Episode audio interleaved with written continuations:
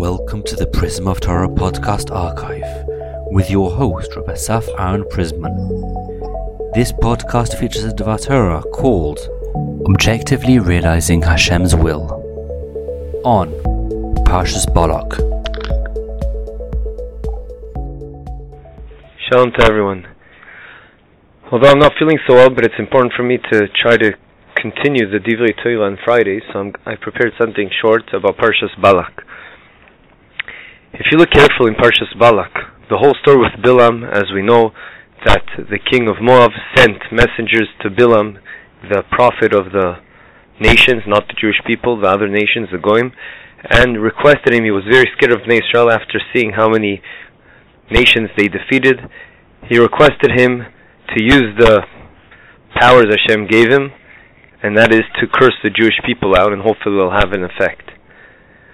Now, if you look carefully in the psukim throughout the parsha, it doesn't seem that Bilam is such a horrible person. It's maybe he wasn't the nicest person, but to call him Bilam Arasha, a wicked person, at the end of the day, it seems like he listened to Hakadosh Baruch Hu every step of the way. Hashem said, "Don't go with the messengers Balak sent you to curse the Jewish people," so he didn't. And then, when he eventually said, "Fine, you can go, but listen to what I said," he did that. So why is he why is Chazal, and you see Rashi also throughout the Parsha, every sentence in the Parsha, he deciphers in a very, the most negative way you could against Bilam. Why are Chazal doing this? Rashi obviously is taking it from Chazal, from the Gemaras. Why, why is it done in such a way? To answer this question, I want to share with you something my Chavrusa told me, and think we can learn from it a lot. We'll begin with the background that if you look carefully in the Parsha and also in other places in Chazal, you see that there that there's a very very strong contrast between Avram Avinu and Bilam Arasha. You see it in this parsha. There's several examples. I'll just give one. That just like just like Avram Avinu, before he went to carry on carry out the commandment, Hashem told him to sacrifice his only son Yitzchak. He was so happy to do a mitzvah that he said, "I want to do this. I want to wake up first thing in the morning and do this." And he saddled his own donkey. Bilam Arasha tried to do the same, as when he went to carry out to try to curse the Jewish people. And Hashem said to him, Bilam, uh, Avram Avinu already beat you to, to, to that idea. Then we go on. You look in Pirkei Avos. I think it's the fifth Perik, Mishnah Yud Tes, the nineteenth Mishnah. It says, it says, these are the attributes of someone that's a student of Avram Avinu, and these are the ones, the attributes of a person that's a Talmid, the student of Bilam Arasha. And it goes over and over again, on and on. You see this idea of the contrast between Bilam Arasha and Avram Avinu. And perhaps the core idea and the root cause that they're so different is the following idea.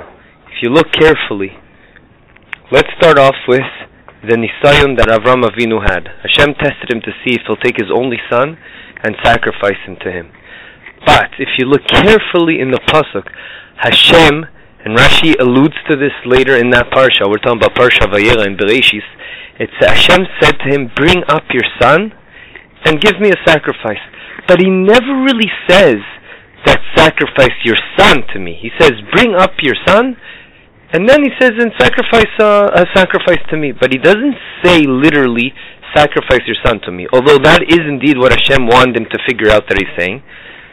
And Avraham Avinu was on a level that he was able to take himself out of the picture objectively, forget about what I want. I want to do what Hashem wants. Like we asked, we mentioned several times in the past. It's all about everything you do in life. If you keep asking yourself why you're doing it, you'll eventually get to only one of two answers. Either because this is what I want to do, or this is what Hashem wants me to do. So Avraham Avinu was able to take himself out of the picture and always decipher what the Torah says, what Hashem is saying to him to do. What does Hashem want me to do when He said so and so in His commandment? And he realized, of course, Hashem really wants me to sacrifice my son. That's what He says. I know I don't want to do it because I want my son, but who cares about me? I want to do it on Hashem. And how do I know to say this? Because you see later on in that same parsha Vayera, when Hashem says, stop, stop. Now that I know you tried to sacrifice your son, I know you're on the highest level of Yireh Hashem, and I don't want you to do anything. I don't really want you to kill him and sacrifice him. And if you look carefully in Rashi over there, Rashi goes on to explain the dialogue that happened between Avram Avinu and Hashem. That Avram Avinu told Hashem, what's going on? First, you tell me to sacrifice my only son, even though it looked a bit weird because you promised me I'll have a lot of offspring through this son, Yitzchak. But I understood this is what you want. Now you're telling you not to do it. What, what what's this? What, what's happening over here? So Hashem said, "Don't worry. I promised you. I had a covenant with you that you're going to have a lot of offspring, and that will be done. Don't worry. I promised you." As well, Hashem said to him, "I never really lied to you because I never, technically speaking, told you to sacrifice Yitzchak. I just told him, I just told you to bring him up.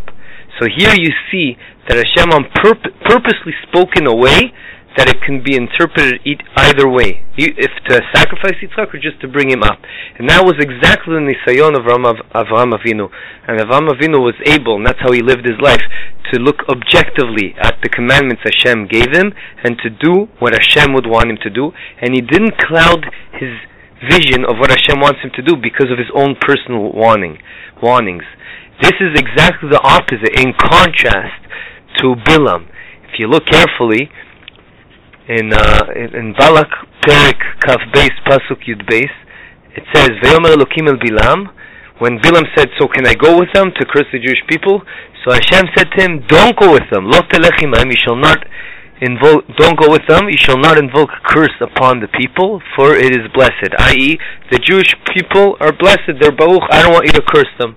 Don't go with them. So now this could be interpreted in two ways. Lo telech imahem and don't curse the Jewish people. Now, lo means literally don't go with them. So one can understand that Hashem meant I don't want you to curse the Jewish people at all. Don't go with these people. Don't I don't want you to curse. Or one can say, wait a second, maybe Hashem would really let me curse them. Just I need more honor to do that. I need better messengers from from uh, Balak. So that's exactly what he told them. He told them Hashem is not willing, and you see it in the Psukim. Rashi explains it Vayakam Bilam Baboker, Bilam woke up in the morning, Vayomer Sarei Balak, and he told the officers of Balak, Go to your land, for Hashem refuses to allow me to go with you. He added to go with you. He emphasized the point as to go with you. That's what gave Rashi the green light to explain to us with you, but, but, uh, dignitaries that are on a higher level than you, yeah, I would go and curse even though that sentence of Hashem could be interpreted in both ways. So you see, in contrast to Avraham Avinu, that Bilam did cloud his vision of what Hashem wants him to do based on his personal wanting. I think you, one could compare this to an idea that when the son asks the father, "Please, can I do so and so? Can I have can I have a candy? Can I play with this person? Can I go out till twelve at night?" So the father says, "No, I don't think it's a good idea." But the son keeps pushing. Please, please, can I go? Please, just let me this one time. So father says, okay, go. But deep inside his heart, the son can say, well, it's obvious to me my father doesn't want me to go. Or he can say, at the end of the day, he told me to go. And how many times do we know that later on you see the father getting a bit upset that he went, and the son goes, why are you getting upset? You told me I can go. So, Yehi Ratzon that will take this idea to us and try to implement it by never clouding our vision what Ratzon Hashem is, and that we'll be able to be clear and strong enough to always perform Hashem's will. Good Shabbos.